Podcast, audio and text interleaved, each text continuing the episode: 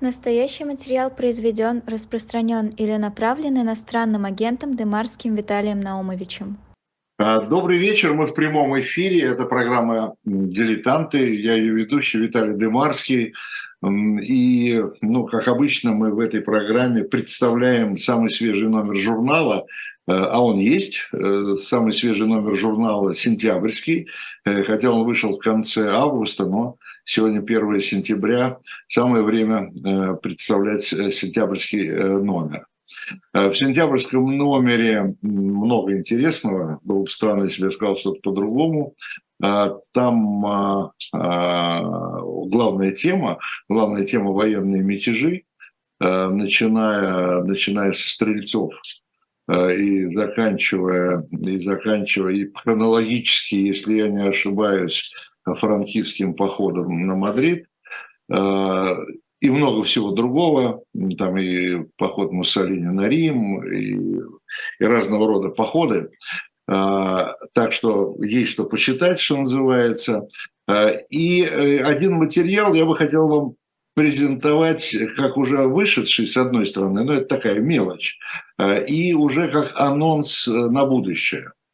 А, просто у нас в этом номере, вышедшем в сентябрьском номере, в нашей рубрике, честно скажу, я ее очень люблю, э, ну, наверное, потому что я ее сам веду, э, под названием «Кадр». Э, это фотографии, старые фотографии, очень старые, не очень старые. Там такая большая фотография, такая говорящая, да, Э, солдаты 2014 года и э, несколько слов о мобилизации 2014 года. Э, тема мне понравилась, она очень интересная, и я поэтому Э, хочу вам представить сегодняшнего своего собеседника и будущего автора э, журнала «Дилетант» Владислава Аксенова. Сан Бенович, добрый день. Добрый вечер, добрый день. Здравствуйте. Доктор исторических наук, ведущий научный сотрудник Института российской истории Российской академии наук. Я ничего не пропустил в титул? Нет, все верно, да. Хорошо. Э, Владислав Аксенов написал нам статью, до этого он написал целую книгу книгу э, под названием «Война э, патриотизмов», написал э, статью на основе, как я понимаю, на материалах как раз мобилизации 1914 года. Да? А, и э, еще раз просто повторю, что вот именно эта мобилизация и э, тема небольшого материала на разворот вот, в вышедшем номере. И тема будущего, я думаю, что уже в октябрьском номере эта э, статья э, появится. Владимир есть о чем поговорить, что называется. Да? Много, много интересного, много интересного. Вы изучали мобилизацию 2014 года, как я понимаю, с двух сторон. А, как, с одной стороны, как мобилизация, как такая, как, значит, хотите, некий э, акт государственный, да, э, в реалиях сегодняшнего дня призыв военкоматов там, конкретных людей да, в, в армию. И э, я так понимаю, что вы рассматривали мобилизацию с точки зрения мобилизации Э, общества, да, мобилизации мозгов, если хотите, да, э, на, на, э, на войну. Может быть, даже второй аспект в какой-то мере интереснее. Но давайте начнем с первого. Мобилизация в Первую мировую войну сыграла особую роль. Она, так сказать, стала толчком вообще к самой войне, к участию России в войне. Потому что формально, как я понимаю, Германия Э, предъявила России претензии именно в связи с объявлением мобилизации. И на основании этого объявила войну. Э, Николай, я имею в виду второй, э, долгие годы, ну не годы, конечно, долгое время, сопротивлялся этой мобилизации, понимая, что это втянет Россию в войну, но в конечном итоге согласился. Согласился почему? Что толкнуло, если вы в этом разбирались? Ну, тут нужно отметить, что э, обсуждались две мобилизации, да, буквально после э, того, как Австро-Венгрия объявила войну Сербии. Это частичная мобилизация. Первоначально был подписан приказ именно о частичной мобилизации.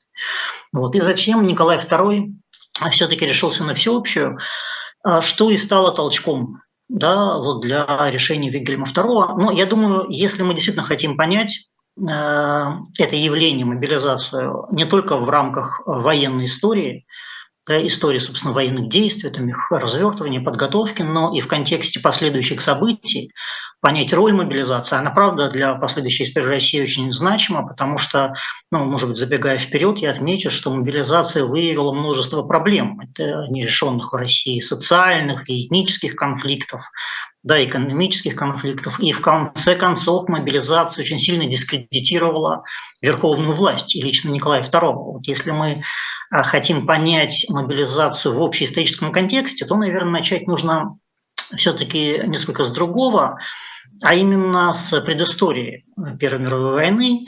Я не буду сейчас рассказывать про формирование вот этих блоков, да, передел там мира, это все, я думаю, более-менее известно. Я хочу обратить внимание на то, что история, как и любая наука, она постоянно развивается, в том числе за счет появления новых подходов, да, постановки их новых проблем. И вот одно из таких актуальных направлений в целом истории сегодня – это история эмоций. Потому что особенно, когда мы изучаем такие сложные э, переходные, турбулентные эпохи, да, к которым относятся войны, революции, а в нашем случае война и революция да, очень тесно связаны, я имею в виду Великую Российскую революцию 1917-22 годов, то а, при а, более таком внимательном, что ли, изучении а, событий оказывается, а, так, я куда-то пропал. Нет, все нормально. Нет, тут немножко проблемы технического плана. Так вот, оказывается, что эмоции подталкивают э, политиков к тем или иным действиям. Вообще э, есть э, такое вот заблуждение рассматривать историю как некую шахматную партию да, между политиками, там, императорами, президентами и так далее э, ну или там деятелями более низкого ранга. Это, конечно, большое заблуждение. Повторяю, особенно это касается вот таких кризисных периодов. И если мы говорим о предыстории Первой мировой войны, то сами современники обращали внимание на а, невротизацию а, обществ разных, в том числе публичного пространства, я имею в виду пространство текстов, визуальных образов. И по большому... Только, это вы сейчас говорите только о российском обществе? Не, не, не, нет, нет. Я говорю о европейском. Европейском целом европейском, включая, конечно же, и российское. И, в общем-то, угроза Первой мировой войны, ну, точнее, большой европейской войны, да, тогда еще не было понятия Первая мировая, вот она возникает э, уже так реально в 90-е годы XIX века, появляется ряд трудов, которые предостерегают мир от этой войны. Вот вышла трехтомная работа нашего а, значит, соотечественника Блиоха, да, который впоследствии представлял Россию на первой Гаагской конференции, где он сказал, что в грядущей войне не будет победителей, потому что, а, во-первых, она окажется катастрофической по своим экономическим последствиям, да, по там, демографическим последствиям, и самое главное, запустит механизм революционного воображения во всех странах. И, в принципе, с этим были согласны все. Аналогично, аналогичным выводом приходили немецкие авторы, английские авторы, французские авторы. Но вот несмотря на это, в обществе в обществах европейских да, развивался очень сильный ресентимент, в котором были замешаны национальные комплексы, национальные обиды. Ну, если мы берем, допустим, ту же самую упомянутую Францию, то это травма прусско-французской да, войны, франко-прусской войны. Если мы берем, допустим, Россию, это национальная травма русско-японской войны. Да? То есть у каждой нации, если вот мы начинаем э, копать чуть глубже, мы э, видим истоки этого ресентимента. Плюс в России этот еще ресентимент был завязан на э, панславизме, а, который в свою очередь развивается там, в середине второй половины XIX века, тоже будучи замешанным на некой обиде на Европу. Дескать, мы спасли Европу от э, Наполеона, а она нам потом так отплатила имея в виду э, вот, э, то, что Россия была названа жандармом Европы, когда пыталась подавить эту волну революции 1848 года, да, которая известна как «Весна народов». То есть э, комплексов было очень много, и вот э, об этом очень много, конечно, долго можно разговаривать, это, наверное, отдельная э, тема для беседы, но обращу ваше внимание на очень интересное признание министра иностранных дел России Сазонова. Он в своих воспоминаниях написал, что никто не хотел войны, но все политики чувствовали, что эта война как вот э, катящийся с горы снежный ком, ее уже не остановить. И они просто сложа руки смотрели на ее приближение. Вот действительно, когда мы изучаем, в том числе и дипломатические какие-то вот попытки прекратить войну, становится ясно, что, в общем-то, имеющий, при имеющемся уровне, скажем так, мышления да, людей того времени, остановить войну было крайне тяжело. Вот. Причем уже во время Первой и Второй Балканских войн прозвучали очень такие серьезные да, сигнальчики. Есть, ну, а извините, но вы хотите сказать, что э, этот ресентимент, это, э, это ощущение э, войны, оно было как бы на таком, скорее, не на рациональном, да, а на эмоциональном уровне? Ну, конечно, а в основе э, ресентимента и лежат... Игры не было, политической игры не было, была политические, те политические игры, которые были, они скорее были и вызваны этим ресентиментом. Да? То есть здесь рациональное и иррациональное, или, говоря иначе, идейное и эмоциональное очень тесно связаны друг с другом.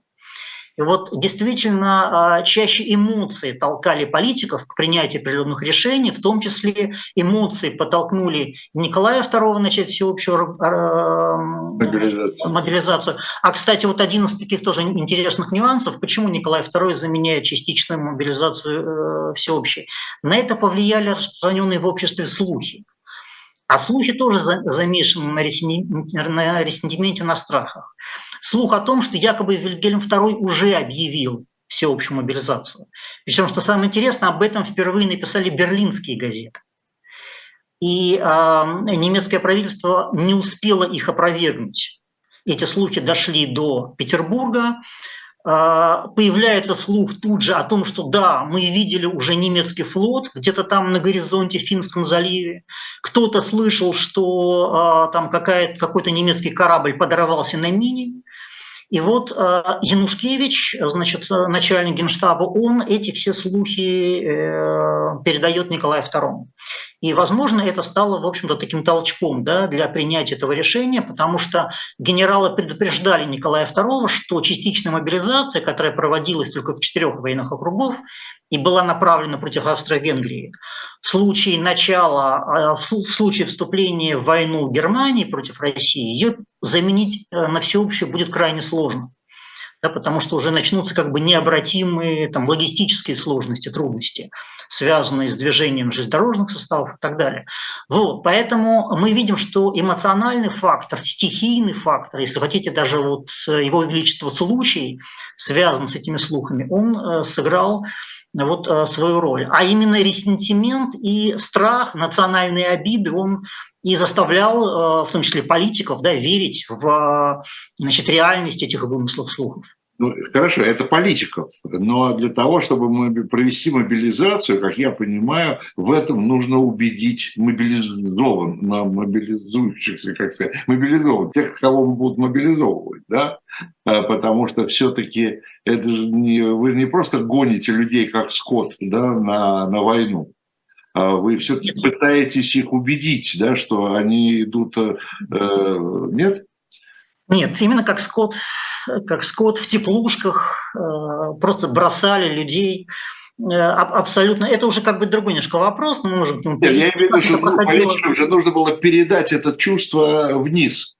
А вот вниз передать э, в силу малограмотности русского солдата, а в основном да, русский солдат – это крестьянин, я имею в виду на фронтах Первой мировой войны, конечно же, э, донести патриотическую идею, несмотря на и манифест, э, собственно, Николая II об объявлении войны, где основные были сформулированы принципы, да, что там защита братского народа сербского, да, э, священная война там, с германизмом и прочее, прочее, прочее.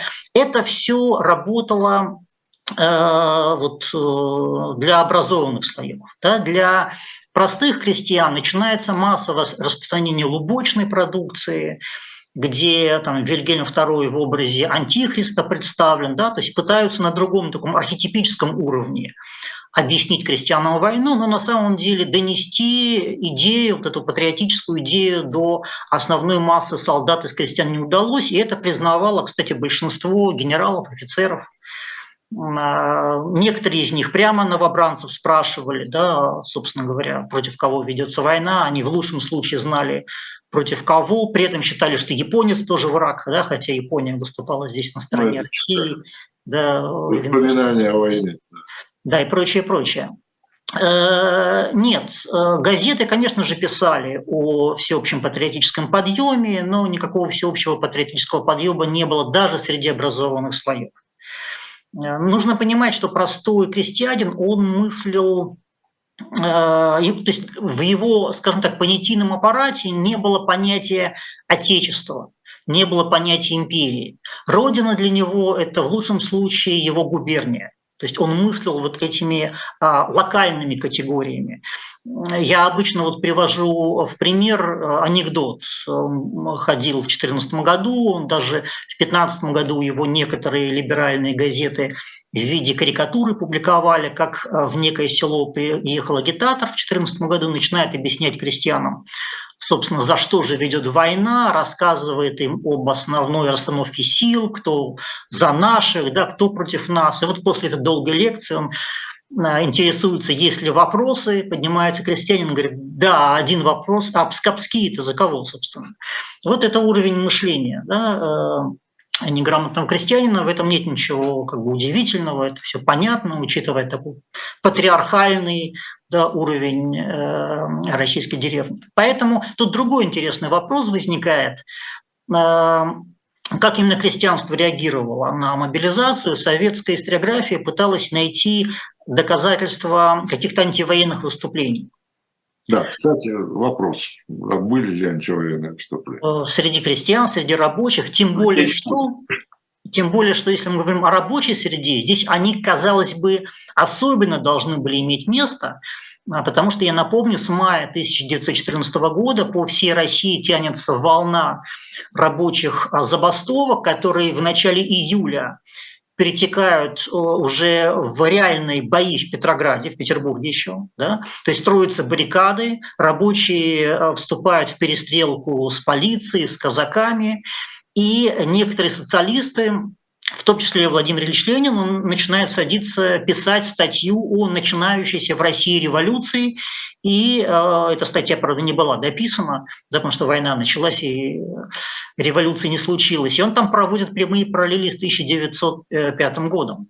И вот э, в советской историографии возникла даже такая теория отложенной революции, что если бы не начавшаяся мобилизация, то значит, э, революция бы обязательно э, произошла.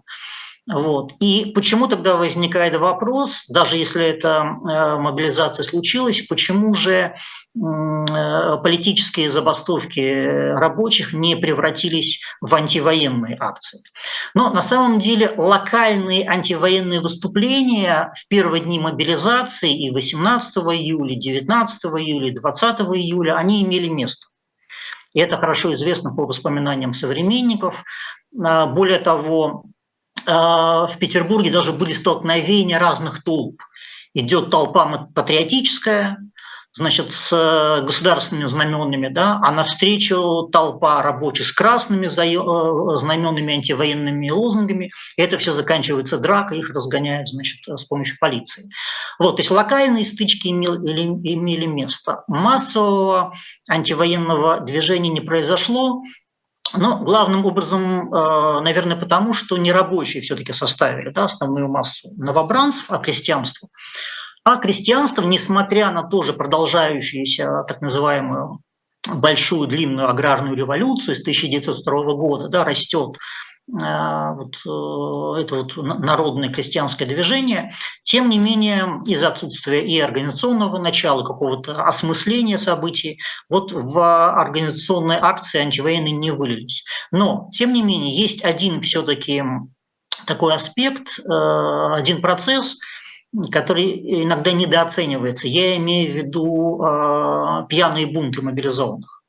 Да, как известно, для того, чтобы мобилизация прошла успешно, особенно на фоне мобилизации 1914 года, когда винный след тянулся там вплоть до Манчжурии, э, то и значит, министр внутренних дел э, и военный министр Сукумалинов, они договорились о том, что начало мобилизации тут же означает э, ограничение, запрет на продажу алкоголя да, в казенках. Но это вступило с народной традицией релаксации, ритуалами проводов на войну. Ну, и, да, и а по а, всей России ну, практически половина губерний была охвачена самыми настоящими вот бунтами, мятежами, когда буквально на несколько дней э, там, допустим, э, в Томской губернии, да, вот в Барнауле были известны, известные беспорядки в Стерлитамаке, когда буквально несколько дней э, город оказывался в руках восставших. И иногда вот эти погромы так стеснительно называют пьяными беспорядками, мол, в них ничего революционного не было. Но дело в том, что Против кого были направлены возмущения запасных? Во-первых, против администрации царской. А, во-вторых, врывались в полицейские участки, в том числе охотились на полицейских, некоторых убивали. И нередко во время этих э, пьяных беспорядков поднимались красные знамена и осквернялись царские портреты.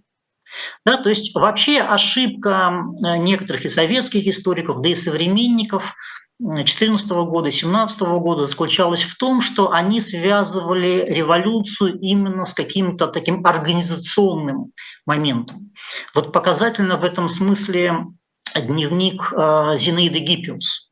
Она, в общем-то, уже осенью 16 года предсказывала революцию. Да? Революция, как известно, начинал, началась 23 февраля с забастовки женщин-работниц, требовавших хлеба. И вот Зинаида Гиппиус, которая до этого постоянно писала, что вот, вот-вот начнется в России революция, как бы уже иначе быть не может, она 23 февраля пишет, что как, никакая это не, не революция, это обычный голодный бунтик, потому что нет никакой организации, нет осознанности вот этого движения и так далее. То есть она э, не могла тогда понять, что в основе революции лежит, как правило, именно стихийное начало. В отличие от, допустим, там, государственного переворота, да, какого-то или восстания. То есть историческая наука сегодня, конечно же, разводит эти понятия. Революция, восстание, мятеж, бунт да, и так далее. Э, революция всегда стихийна. И, в принципе, это стихийное антиправительственное движение, оно присутствует уже вот в июле 1914 года. Но оно действительно не обретает ни организационную форму, ни какую-то ясную идейную составляющую, именно потому что основной движущей силой является крестьянская масса. Да, а, да. а скажите, пожалуйста, два, у меня два вопроса, чтобы не забыть. Mm-hmm. Первый вопрос, когда мы говорим о настроениях в, ну, в армии, то мы говорим о рядовых солдатах, крестьянах, там с ними все понятно. Офицеры они, так сказать, выполняют свой долг, да, они, они офицеры, э, но при этом все-таки это искренняя поддержка э, вот этих, значит, всех патриотических чувств, или это просто формальное выполнение своего долга? Ну, здесь по источникам Какие не всегда... настроения среди офицеров? Историк все-таки работает с источниками, да, он не изучает прошлое напрямую, и не всегда удается вот эти нюансы по документам понять, но э, я думаю, то и другое перемешано. Да, вообще, когда происходит некая катастрофа, а многие офицеры признавали, что война оказалась для них неожиданностью, да, что это, конечно же, катастрофа, что Россия э, там, не готова к войне, плюс не будем забывать о том, что внутри русской армии, офицерского корпуса тоже были свои противоречия, да, свои конфликты, а, там, к тому же Сухомлинову было очень неоднозначное отношение. Вот. Но спустя какое-то время эти противоречия э, все больше и больше усиливаются, и появляется мысль о предательстве в верхах. Уже в общем-то, с сентября 2014 года а русская армия начинает нести первые поражения на полях, да, Э, вот это во время э, в операции в Восточной Пруссии. И возникает вопрос, кто виноват. Ну, естественно, начинают искать измену, в том числе на самом высшем уровне. Появляются слухи о том, что предательницей является Александра Федоровна, императрица, супруга Николая II, да, что вообще вся эта вот немецкая династия и так далее. Вот. Но в сравнении с простым народом, конечно же, офицерство ну, э, проявило большую такую, скажем так, патриотическую сознательность. Их так учили, да, это они воспринимали свою, э, в качестве своего долга. Вот. Э, но сказать, что прямо все офицерство было заряжено каким-то шапкозакидательством, нет. Я так тоже не могу. А, и еще, э, поскольку вот вы про одну из колонн, по-моему, сказали, там патриотические колонны идут, э, уже тогда э, у нас же такая прошла, произошла, на мой взгляд, ну, мне надо именно вас спрашивать, как автора книги «Война патриотизма», такая произошла некая деформация самого понятия патриотизм, да, у нас патриотами можно называть только тех, которых которых мы называем сегодня, там, и сегодня, и не только сегодня, э, так вот, национал-патриотами, если ты э, придерживаешься другой точки зрения, ты не патриот, хотя ты также любишь Родину и также э, хочешь Родине своей добра. Да? Это, кстати говоря, это, если говорить о тех, о начале 20 века, там позиции тех же большевиков, да, которые, как бы к ним не относиться, но они э, исходили исключительно из патриотических, я думаю, Конечно. Э, да, э, чувств, когда они там выступали против участия в России в этой империалистической войне, да, и вообще против войны, и фактически за поражение своей страны, да, в этой войне за поражение России. Да, тут, понимаете, если мы говорим о патриотизме, я не стал бы говорить, что произошла деформация этого понятия, никакой деформации не было. Дело в том, что это понятие изначально не определено по одной простой причине, что патриотизм – это эмоции, причем э, патриотические эмоции, они могут быть взаимоисключающими. Это эмоция любви к своей родине, да, это эмоция... Ненависть к другой чужой, да, это эмоция стыда за свою страну или эмоция ненависти. И когда мы пытаемся на... Да, ну и главная проблема, что считать Родиной. Вот исходя из этого, мы можем выделить совершенно э, разные патриотизмы, которые сосуществуют друг с другом. Это локальный патриотизм, который был присущ именно российскому крестьянству, допустим, в годы Первой мировой войны, да, уровня там, губернии, э, понимания Родины. Если вы говорите то, что называется малая родина, да? Да, да. И то, что, в общем-то, изначально и было свойственно патриотизму, э, э, тому явлению, которое возникло в эпоху античности. Да, это потом э, это явление было уже как бы вот глобализировано. Если вот вы говорите о патриотизме большевиков, что это за патриотизм? Это классовый патриотизм, когда родиной считается не территория, а та социальная группа, которой мы принадлежим. Да, или интернационалистский патриотизм. Тоже этот термин, кстати, э, ходил на рубеже 19-20 веков. Э, и, в общем-то, начало Первой мировой войны, оно уже показало действительно этот самый раскол патриотического лагеря. Вот упомянутая Зинаида Гиппиус, она рассуждала, э, по-моему, в августе, в начале августа 2014 года в своем дневнике, как не быть если мое государство против моего, моего а, народа, должна ли я любить это государство? Она понимала, что начавшаяся война несет э, в себе трагедию, и многие современники, и в том числе э, офицеры охранного отделения, отмечали, что вне зависимости от того, как закончится война, закончится она победой России или поражением в России, в России резко а, увеличится, возрастет опасность революции. Потому что в случае победы усилится а, желание а, ну, как бы вот искупить да, эти вот тот подвиг, да, вот те силы, которые были затрачены на эту победу, тем более, что эта победа наверняка будет достигнута за счет деятельности общественных организаций, которые потребуют для себя какие-то там политические да, привилегии. Ну, а если это поражение, то понятно, да, с чем будут, будет связан рост революционных настроений. Так что э, ни о каком патриотическом единстве, патри... э, всеобщем патриотизме периода мобилизации мы говорить не можем. А, потому что все понимали по-разному этот патриотизм, и б, потому что э, в целом народ, в том числе образованные слои, воспринимали начавшуюся войну как трагедию. И э, многие историки, изучая, в том числе западные историки, изучая патриотическое настроение там, в Берлине, в Лондоне, да, в Париже, они обращают внимание, что э, людей на улице, вот в эти патриотические манифестации гнал в том числе страх. Да, они, не, они выходили на улицу не потому, что они поддерживали войну, а потому, что им было страшно. И они а искали... А? Страшно что? страшно за себя, за свое будущее. Они понимали, что мир рушится, привычный да, э, мир. И выходя на улицу, ну, они пытались, наверное, найти там в глазах, поведении э, людей какие-то такие же эмоции, да, получить какую-то поддержку. Поэтому наличие людей на улицах после объявления войны не означает однозначной поддержки да, и там какого-то очевидного роста этих самых провоенных патриотических настроений. Это вот такой вопрос немножко, если актуализировать наш разговор о патриотизмах.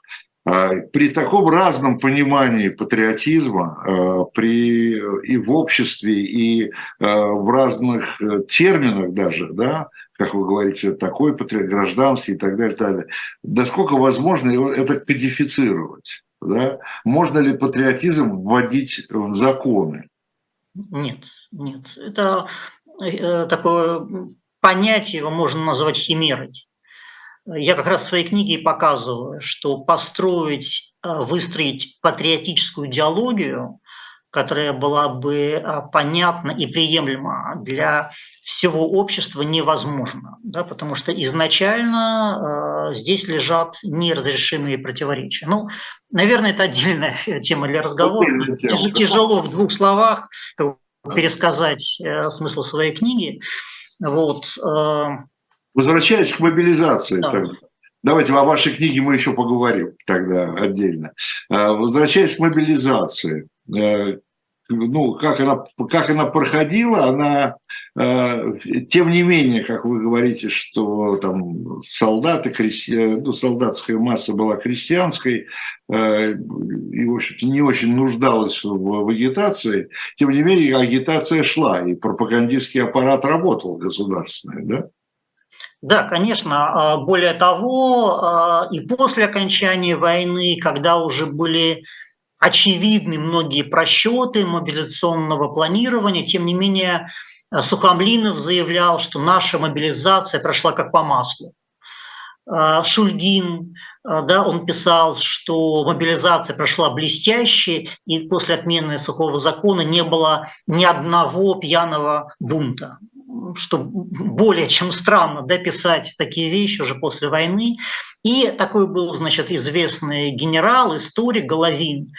И вот он в своих работах, тоже после войны, э, доказывал, что Россия была готова к этой самой войне, и, в частности, доказывая высокий патриотический подъем, он переводит такие цифры что на мобилизационные пункты э, э, явилось 96% мобилизованных.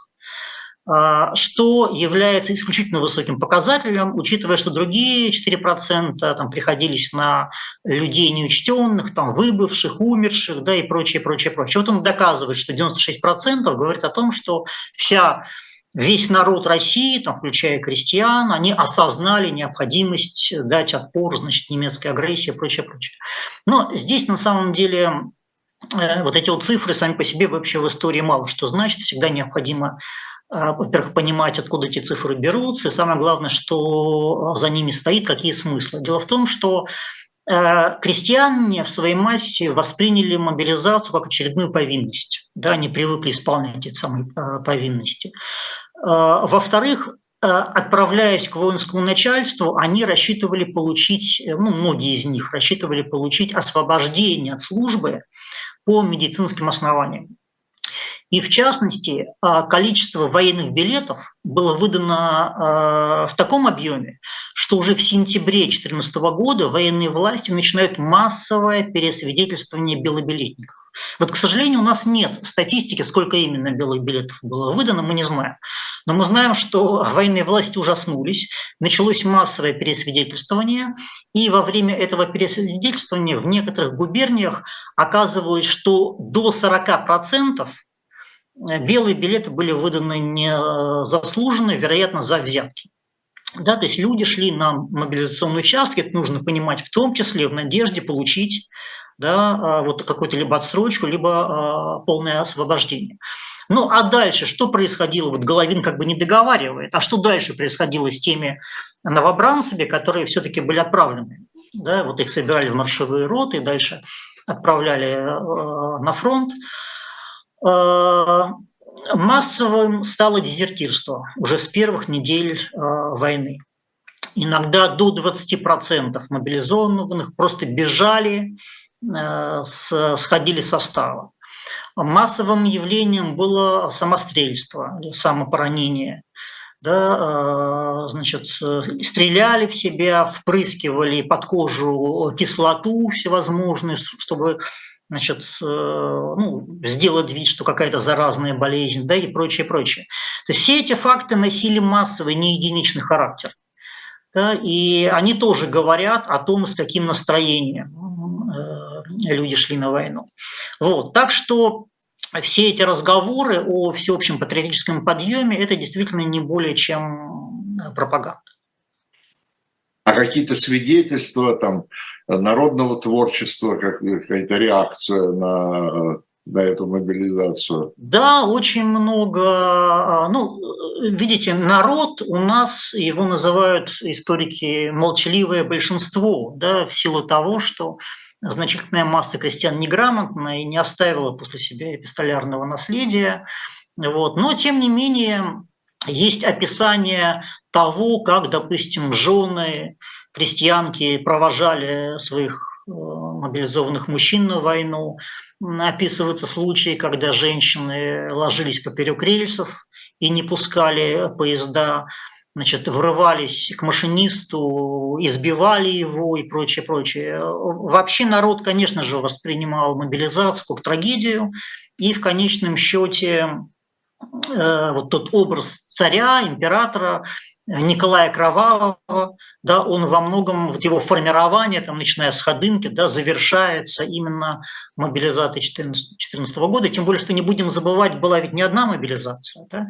Практически э, каждый год продолжались мобилизационные волны, всего было мобилизовано порядка около 16 миллионов человек за все годы войны. И, э, а эти 16 миллионов человек – это еще плюс их семьи, их жены, их дети, родственники – Поэтому, а, в общем-то, к Николаю II вне зависимости от того, считаем мы его главным ответственным за развязывание э, Первой мировой войны или нет, в любом случае народ возлагал на него эту самую вину, да, что он гонит людей как скот на убой. И вот я упомянул, что пытаясь воздействовать на психологию крестьян, государственная пропаганда использовала визуальные средства агитации, главным образом лубок. Один из э, известных изображений – это Вильгельм II в образе Антихриста. Так вот, э, крестьяне как раз-таки решили, что настоящим Антихристом является Николай II. Э, и даже было такое, была попытка рационального этого объяснения. Считалось, что одним из воплощений Антихриста является царь Ирод, который печально известен своим да, убийством младенцев. И теперь, когда Николай II гонит людей на убой, он фактически повторяет действия царя Ирода. И некоторые крестьяне прямо и говорили, что Николай II – это Ирод, а значит и Антихрист. И когда мы, немножко уходя в другую область, когда мы ужасаемся значит, убийством в подвале Ипатьевского дома да, Екатеринбурга царской семьи, мы должны держать в уме то, как э, народ относился к значит, последнему императору. Мы должны иметь в виду, что когда тобольских узников привезли в Екатеринбург, дальше их должны были в Москву да, переправить, но не успели. Толпа, встречавшая э, поезд э, с царскими узниками, она кричала, требуя их смерти. Да, и в Уральском совете далеко не большевики были главными э, такими пропагандистами да, идеи цареубийства. Вот, то есть с точки зрения общей логики взаимоотношений власть-общество, Э, это убийство в Ипатьевском доме, как бы оно нам сегодня жестоким не казалось, хотя оно не было жестоким, учитывая другие реалии гражданской войны, да, как убивали там другие семьи, оно, тем не менее, было предопределено. И, в принципе, современники уже в 17 году писали о том, что Николай II, если не покинет в Россию, то он обречен здесь. Мобилизация, повторюсь, в этом сыграла очень важную роль. А, спасибо, что вы упомянули Романовых. Вот почему. Я сейчас небольшая рекламная пауза, а, поскольку я должен еще рассказать нашей аудитории о том, что нового на сайте shop Дилетант Медиа, помимо, естественно, сентябрьского номера журнала, о котором мы сегодня говорим, а, помимо архивных номеров э, журнала, которые вы всегда можете там найти или заказать там очень много исторической литературы, и вот, видимо, новинка, э, причем с печатью от Теха, «Как умирала династия Романовых». Э, книга «История дома Романовых глазами судебно-медицинского эксперта». И там реконструкцию преступления, реконструкцию того, что произошло в ночь с 16 на 17 июля 2018 года. Э, там медицинские, криминалистические данные э, и какие-то ранее недоступные некие исторические архивы. Так что это новая книга, новые данные, новые факты, э, новый, наверное, подход, новые трактовки – Э, милости просим на шоп «Дилетант Медиа», а там вы это э, найдете. Э, спасибо, Владислав, что вы упомянули, упомянули тему, тему, тему книги. Возвращаясь к нашей теме, такой еще вопрос. Ну, для крестьянина, как я понимаю, поход на войну – это трагедия не столько из-за из опасения за свою жизнь, э, сколько опасений за свое хозяйство. Да? Да. Да, это вот э, как так покинуть свое хозяйство, свой надел, вот это его больше, наверное, де, его больше держало, больше его отвращало от этого похода на войну. Тем более, что не будем забывать, мобилизация началась в разгар сельхозработ. Крестьян буквально полей забирали. Полей, да, да. Э, в этой ситуации вот еще какой вопрос. Э, э, роль церкви. Она активно участвовала в мобилизации, в, в мобилизации мобилизованных или да, конечно же. Ну, насколько, и насколько она могла играть роль, насколько э, уровень э, религиозности это позволял? Во-первых, нужно напомнить, что церковь в России была синодальной, то есть фактически э, она была придатком госаппарата. Да, конечно. Э, поэтому, конечно же, было отдельное военное духовенство, э, которое обязано было, не могло не участвовать в военной пропаганде. Потом ей, церковь, я имею в виду, это все вышло очень боком, потому что параллельно а, усилению усталости от войны, разочарованию в войне, во власти, в том числе разочаровывались и в церкви. Конечно же, когда была объявлена война, когда была объявлена мобилизация, люди устремились в церковь. И а, многие современники, а, в том числе вот официозная пропаганда, пыталась это выдать за некий рост религиозности.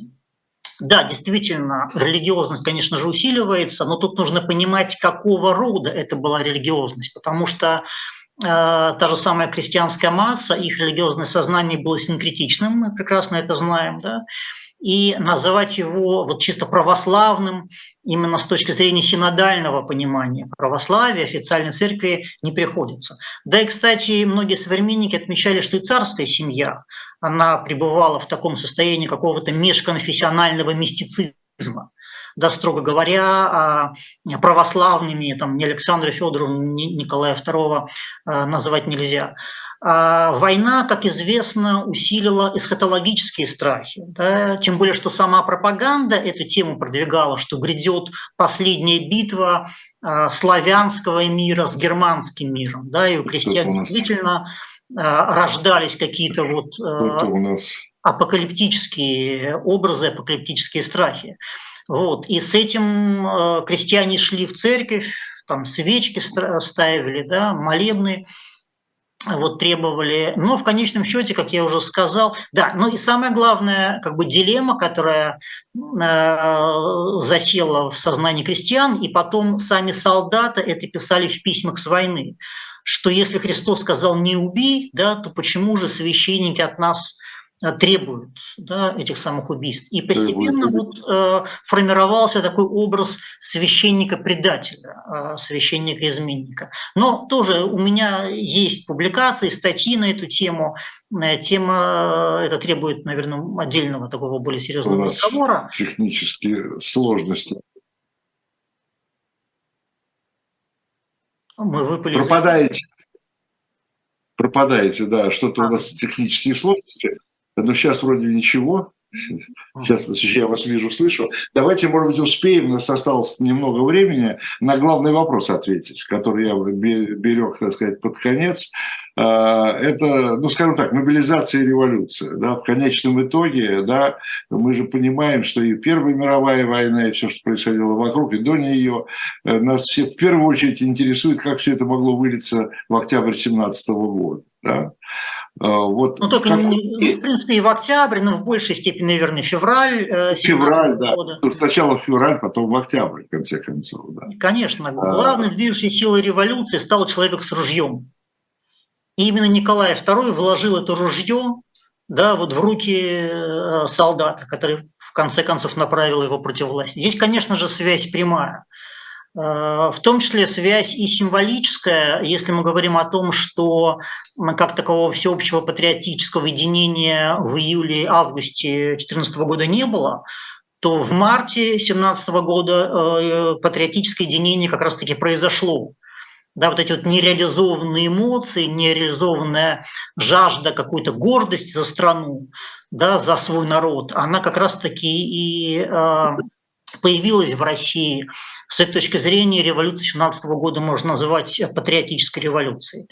И связь, конечно же, вот э, сейчас э, историки используют понятие Великой Российской революции, 17-22 год, да, но еще есть и такая попытка объединить ее в общую эпоху войны революции 1914-1922 год. Потому что отделить Первую мировую войну от революции, революцию от гражданской войны просто невозможно. Это был единый э, процесс. Так что связь, да, совершенно прямая, очевидная. Мобилизация, война, как я уже сказал, вскрыла накапливающиеся противоречия в России там еще с конца XIX века она была катализатором. Конечно. Хотя многие ведь говорят, а в первую очередь там и военные эксперты, что э, к, к моменту Брестского мира, да, когда, собственно, Россия вышла из войны, да, подписав этот, э, этот мир с Германией, э, там, в общем-то, Россия могла быть среди победителей. Вряд ли. Вряд ли. Российская армия практически была уже разрушена дезорганизовано к концу 2017 года, дотерпеть как-то, да, но вот не получилось. Собственно же, выдвигалась идея ни войны, ни мира. Но немцы тоже это прекрасно понимали, поэтому они продолжали давление на большевистское правительство. Так что я думаю, а, и изначально, понимаете, сама ставка большевиков была, конечно же, утопической, провальной, э, и это многие современники понимали. Спасибо вам большое. Мне кажется, это очень все интересно. Э, и знаете как, вот так вот неожиданно все, все, все, все, все у нас история становится все время актуальной. Да? Э, я еще раз напомню, во-первых, нашей аудитории, милости просим на шоп «Дилетант Медиа» за журналом и за книгами, в том числе, вот видите, только что говорили о новой книге касательно расстрела царской семьи, что произошло в Ипатьевском доме 18, в июле 18 года.